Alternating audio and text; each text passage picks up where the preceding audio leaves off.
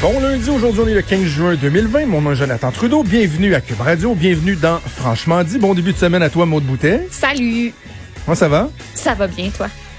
Ça va très bien, ça va très bien. Et je commence, je, je, je viens d'avoir comme le flash, là, sincèrement. Oh. J'avais pas prévu commencer avec ça, mais euh, un petit mot, parce que toi puis moi, on a fait euh, de la radio à Québec. Ouais. Euh, un petit mot pour les collègues qui l'ont pas facile ces temps-ci, parce que c'est un petit milieu, la radio. Il y a beaucoup de compétition, mais en même temps, on en vient tous euh, à se connaître, à se côtoyer, à savoir qu'un jour, on va peut-être se recôtoyer. Puis, euh, tu sais, on, on a vu que dans les médias, ça n'a pas été évident avec la, la, pand- la pandémie, Mm-hmm. évidemment. Les, euh, les médias, comme tous les secteurs d'activité de la société qui avaient été touchés, mais c'est ce qu'on fait dans la vie. là. C'est sûr qu'on a un petit pincement des fois de plus en regardant Ben ce qui oui. se passe. Et là, euh, il y a eu beaucoup, beaucoup, beaucoup d'animateurs, d'animatrices de radio qui ont, qui ont perdu leur emploi Mm-hmm. euh, de façon euh, inattendue. euh, vendredi, donc euh, beaucoup de gens que je connais là-dedans, que j'apprécie, que, que, que j'aime, euh, je veux leur dire qu'on pense à eux. Ouais. C'est un milieu des fois qui est fantastique, mais qui peut être ingrat comme ça se peut pas. Ouais, on peut- la plupart n'ont pas. pas pu dire euh, adieu en fait à ça leur- à leurs auditeurs. Ouais, c'est c'est c'est juste le dernier tour de piste dont t'es pas conscient.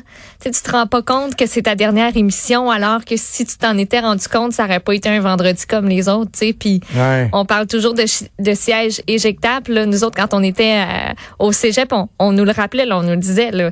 Ça, ça, ça arrive du, ça peut arriver du jour au lendemain. Puis tu dis, ah oui, oui, oui, oui, oui, je comprends, oui, oui, oui, c'est beau. Mais tu le comprends vraiment la première journée où ça t'arrive, où tu te fais asseoir dans le bureau, puis tu te fais dire, ouais, ben demain tu rentres pas, puis t'es comme, oh, c'est intéressant ce que tu face. dis là. C'est intéressant ce que tu dis là parce que, tu sais, moi, j'ai un, un parcours différent de, de bien des gens euh, en radio ou à la télé, dans ce sens que moi, c'est un accident de genre. J'étais pas supposé de faire ça. J'ai Ouais. pas cherché à faire ça. Euh, j'ai fait de la politique. Après ça, j'étais dans le privé comme directeur des communications. Ça allait bien. J'ai pris une pause pour être papa à la maison pendant que ma blonde finissait sa résidence, qu'on venait d'avoir notre deuxième. Et euh, une petite chronique de même pour le fun à la radio parce que j'aimais ça faire de la radio comme porte-parole à l'époque. Ouais. Et là, finalement, de fil en aiguille, quelques mois après, je me ramassais à écrire dans le journal, faire de la télé, puis faire de la radio. Et puis ça fait plus de cinq ans de ça. Puis, Changement de carrière. C'est l'affaire la plus euh, merveilleuse qui m'est arrivée dans ma vie. Mais tu sais, c'était pas c'était pas un plan de carrière. Donc, tu sais, toi qui as, qui a 25 ans, je trouve que il y a quelque chose de, de beau, mais en même temps que tu as envie de te dire, genre, vraiment, tu sais, t'as décidé que c'était ça le chemin que tu suivais, là. Tu sais, tu, tu- Ouais. tu te la donnes pas facile, pareil, là, dans un milieu Non, routier comme celui-là. non, là. non, c'est vrai, mais je pense qu'on y pense. On y pense pas en fait quand on quand on choisit ça. Moi, ça me faisait triper. Là. Je je me voyais pas faire autre chose. Le déclic s'est fait quand j'étais comme au primaire. Puis je trouvais ça donc bien le fun qu'il y ait du monde qui me réveille le matin puis que ça me part du ça me part du bon pied là. Que le monde ait du fun, qui rit, qui parle de sujets d'actualité puis d'autres affaires qui me divertissent. Que ça tu tu y penses pas, mais j'imagine je pense qu'à un certain point, plus tu avances, plus tu vieillis, plus tu y penses à ça. Le, le siège éjectable que tu peux plus te permettre nécessairement. Il y en a beaucoup qui ont fait la, de la radio comme journaliste, comme animateur, qui à un moment donné, on, ça a été l'emploi de trop qu'ils ont perdu, puis qui ont juste fait, ben savez-vous quoi, je vais prendre mes compétences, puis je vais aller me trouver un Ouais. emploi plus, euh, où c'est plus sécuritaire, mettons. Ouais, c'est ça. C'est ça. Tu sais, moi, je, moi, toujours, je, je vais le faire le temps que ça va durer. Mm-hmm. Euh, Puis si ça fonctionne pas, ben, je ferai d'autres choses, tu sais. Mais c'est pas, c'est pas toujours évident de se dire ça, là. Ben non, euh, ça bref. fait mal au cœur. Ben, C'est sûr et certain. Fait qu'une grosse pensée euh, à nos collègues en espérant qu'ils vont pouvoir se, se replacer rapidement parce que tu sais, faire de la radio, c'est comme, c'est comme une drogue. Ouais. Une fois que tu as goûté à ça, là, c'est une drogue, j'allais dire c'est une drogue douce, non, parce qu'en même temps, euh, ça Une fait mal dans ta barouette quand tu te fais enlever ton, euh, ton fixe, là. Mais euh, faire de la radio est quelque chose d'exceptionnel là-dedans. Tu sais, moi, je, je le dis toujours, j'adore faire de la télé. Euh, même chose, écrire, tu sais, les trois sont différents, mais, tu sais, faire de la radio, là, C'est une de la proximité. qui s'allume, là. Mais oui, mais T'sais- parce que t'es Jonathan, Jonathan. Puis moi, je suis Maude, Maude.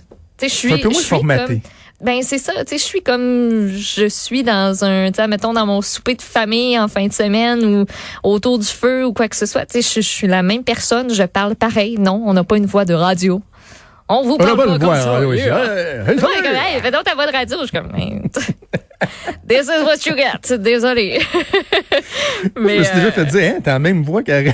oui, puis là, Ben oui. comme, ben oui, écoute, euh, si tu m'appelles, je vais parler pareil aussi. Fait que c'est cette proximité-là qui a pas nécessairement à, à la télé, malgré que tu vois, tu vois le monde que dans ton écran, là, mais c'est, c'est, c'est pas pareil. Il y a quelque chose de spécial. C'est ça, c'est que la télé, moi, la télé, ça m'a pris un peu plus de temps de l'apprivoiser. Et je, pense que je peux prétendre, par exemple, quand, surtout à la joute, quand on est là, pour on chicane, c'est, c'est moi qui est là. C'est sûr que, regarde là, là, j'ai la petite hésitation, là. À radio, ça passe mieux. Tandis qu'à la télé, faut, faut, faut, faut vraiment là, faut que ce soit très, très, très fluide. Tu regardes parce la bonne place aussi. Tu as l'image qui va avec, mais il y a moyen de, de, de l'apprivoiser, mais c'est ça. Le, contact est, est différent à la radio. Puis à la radio, tout ce que tu as, c'est ta voix. Tu sais, à la télé, tu as, l'image, tu as le nom, euh, le nom verbal, tout ça. Tu as juste ta voix à la radio, tu sais. Moi, je dis souvent aux, gens, plus, on fait du inside baseball, là, mais c'est pas grave, on est vendredi, puis euh, les vacances commencent bientôt. Mais, on est lundi, c'est pas grave. Je, je, pense que je l'ai... Euh, euh excuse, je veux dire, on est lundi, c'est notre dernière semaine. il est déjà rendu. Ouais, c'est ça. Mais, euh, tu sais, moi, je mets le volume dans mes écouteurs très, très, très fort. Oui. Et j'ai déjà entendu des, des, anciens collègues dire oh, ceux qui mettent le volume fort, c'est parce qu'ils aiment s'entendre parler. Puis, non, non. C'est parce que moi, l'outil, la voix versus le micro, je trouve ça tellement essentiel, juste la distance que tu vas parler de ton micro, tu vas-tu parler plus proche, tu vas-tu tasser à gauche, tu vas-tu tasser à... que je, je, joue avec ça, tu sais. Oh oui, c'est Tu l'entends bien si tu veux euh, te servir de ton instrument comme du monde. fait c'est pour ça que je blasse le son dans, dans mes oreilles. Et qu'il va et que je vais être sourd comme un pote avant longtemps. Salut à ta blonde. Bref, voilà, je pensais pas faire euh, dix minutes sur euh, le merveilleux monde de la radio, mais c'est fait. Écoute, avant qu'on aille à la pause, juste un, petit truc que je voulais qu'on aborde ensemble parce que on va beaucoup parler là euh, évidemment du rapport qui a été déposé ce matin à la ville de Montréal par euh, l'office de consultation publique, un rapport sur le racisme et la discrimination. Valérie Plante là qui a eu des euh, des mots lourds de sens de ce que je vois là, elle dit mhm. qu'elle reconnaît qu'il existe du racisme et de la discrimination systémique donc elle se trouve à être à sens inverse avec François Legault, si on veut. Là, donc, ça va mhm. être assez intéressant d'en parler. Mais je veux juste qu'on fasse attention de pas tout mélanger les affaires. Tu sais. Je disais un article dans le Devoir ce matin sur la manifestation qu'il y a eu hier ou en fin de semaine là, où on est venu vraiment faire de nombreux rapprochements euh, soutenus là sur la loi 21 et le racisme systémique.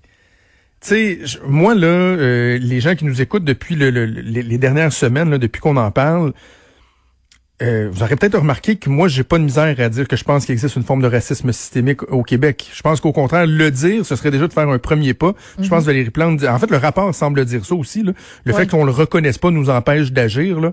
Reconnaissons-le. Euh, convenons que ça veut pas dire qu'on se fait des séances d'autoflagellation là, comme peuple, puis qu'on est donc bien mauvais. Non, non, c'est pas ça. C'est juste de reconnaître un fait. Tu sais, c'est racisme systémique et pas systématique. Oui, J'ai l'impression, souvent, on, les, les mots sont bien, bien proches, mais ça veut pas dire du tout, du tout la même affaire, par contre. Ben non, faudrait, faudrait qu'on achète une, page dans le journal, là, pour expliquer la définition. Comme la, la, FAE achète des pages dans le journal pour euh, faire des publicités ridicules sur le, gouvernement. Les autres, ils ont les moyens, mais en tout cas, je, je m'égare, comme on dit. Je m'égare. je euh, je mélangerai pas tous mes sujets ensemble. mais, euh, donc, tu sais, je, je reconnais le racisme systémique, mais je suis un défenseur, pas un ardent défenseur, mais je suis un défenseur de la loi 21. Parce que comme j'ai souvent dit, moi je fais partie de la masse critique qui voulait juste qu'on pense à d'autres choses après dix ans de débat, là, et non pas euh, les euh, défenseurs de la première heure là, qui se lèvent le matin en se disant ça nous prenait une laïcité mur à mur. Mais elle est correcte cette loi-là, parce que justement, tu sais, elle, elle, est très ciblée. Ciblée pas dans le sens qu'elle cible les gens, mais qui est ciblée dans le sens que ce sont seulement quelques fonctions des gens en position d'autorité, puis les signes religieux visibles, etc. Donc là, de dire que la loi 21 vient, je disais ça dans le devoir, le vient favoriser le profilage racial, je comprends pas. Là. Euh, je comprends pas. Au contraire, la loi 21 veut que tout le monde soit d'égal à égal. Tu sais, que t'aies pas de préférence affichée. Donc le juge sera pas euh, traité différemment parce que il est musulman ou parce qu'il est juif. Non, au contraire, c'est à être un juge. Même chose pour un enseignant, une enseignante. Donc, je trouve juste ça plate, le contente de ramener ça dans le débat, puis de faire passer François Legault comme euh, comme un raciste. je pense que c'est beaucoup ça, là, mm-hmm. le, ce qu'on sent, là. Est-ce que l'immigration, toutes les questions raciales, c'est la tasse de thé de François Legault? Sincèrement, je pense pas. Je pense que ça l'emmerde un peu.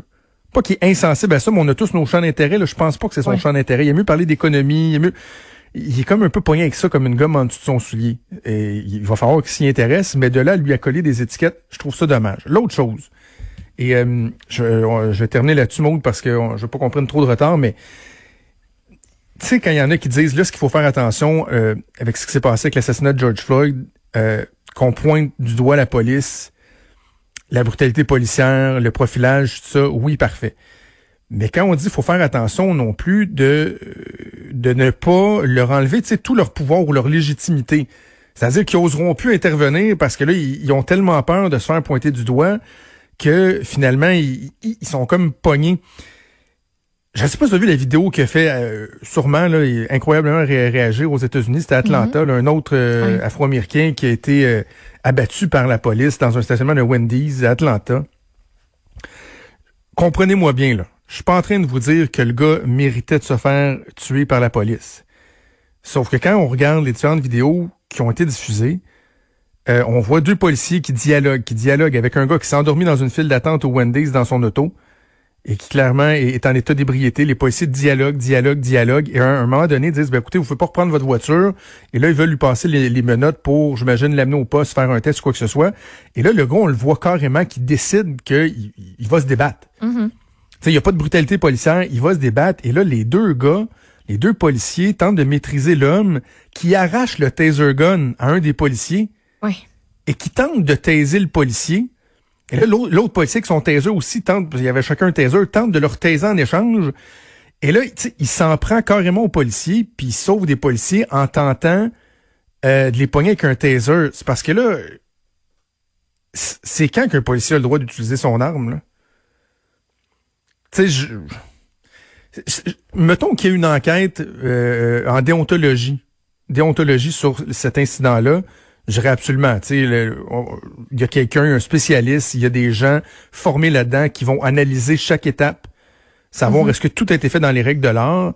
Puis est-ce que la décision ultime était la bonne, tu sais, de la manière aussi dont ça a été fait. Je pense que ça aussi, ça, ça, ça choque beaucoup de monde, dont moi, tu sais.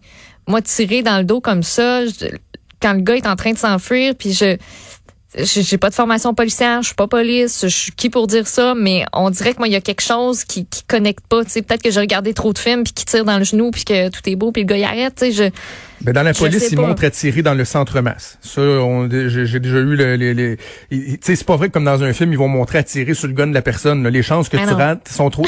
tu, tires dans le centre-masse. Là où tu as le moins de chances de, de, de pogner. Tu tires pas seulement pour tuer, mais tu tires là où tu as la plus grosse target. Tu sais, ce que je dis, je suis pas en train de défendre les policiers. C'est juste être bien, bien, bien précis. Je suis pas en train de défendre les policiers. Mais il reste que là, la directrice où la chef de, ce service de police-là a été congédiée. Mm-hmm. Les deux gars ont été congédiés sur le champ. Le Wendy's a été mis en feu. C'est juste un moment donné, moi, j'ai toujours eu comme principe que, tu sais, ne t'en prends pas à la police, la police ne s'en prendra pas à toi. Là, on parle de quelqu'un qui a tenté de désarmer les policiers, là, parce que c'est ça fait partie de leur arsenal d'armes dans le fond de Taser Gun. Oui. Qui a tenté de désarmer les, policiers, qui s'est battu. Tu sais, je, je suis pas en train de dire, je suis pas en train de dire qu'ils sont euh, que c'était parfait comme intervention, mais de là à ne même pas faire enquête et de ne pas reconnaître qu'il y a des policiers qui ont pu se sentir menacés, si bol là. Ben c'est sûr. C'est leur sécurité à eux aussi à un moment donné là. Et, et je sais pas. Je trouve juste qu'à un moment donné là, il y a comme une ligne là qui fait en sorte que les policiers vont dire comme ben là regarde, on va rendre les armes là, euh, littéralement, on va, on va faire d'autres choses là. Hum. T'es pas supposé t'en prendre un policier peu importe ta couleur, peu importe la couleur du policier, peu importe ta religion, c'est l'autorité. À un moment donné, il faut que tu respectes ça aussi. Quand une intervention dégénère, t'as pas le choix non plus. Tu veux pas que ce soit... tu rentres un peu chaque jour en disant, bon, qu'est-ce qui va m'arriver aujourd'hui? Qu'est-ce que je vais avoir à faire comme intervention? Tu veux pas que ce soit la dernière. C'est ça. C'est ça. pense pas que c'est Mais est-ce que, est-ce que tu tires dans le dos de quelqu'un qui vient de t'attaquer, que tu veux maîtriser, qui est en train de se sauver? Je sais pas. Moi, je suis pas un spécialiste, là, en opération ben, policière. Je veux dire que là, tout de suite, on a pris ça dans le ben on, l'a mis dans le Ben Wagon de tout le débat euh, souhaitable, mm-hmm. pertinent sur le racisme systémique, le profilage, etc. À un moment donné, il faut aussi très penser au travail des policiers. Bref. Alors voilà, on va revenir euh, là-dessus sur le, rapport qui a été déposé à la Ville de Montréal euh, dans quelques minutes avec Emmanuel Latraverse. Ne bougez pas, on fait une pause et on vient.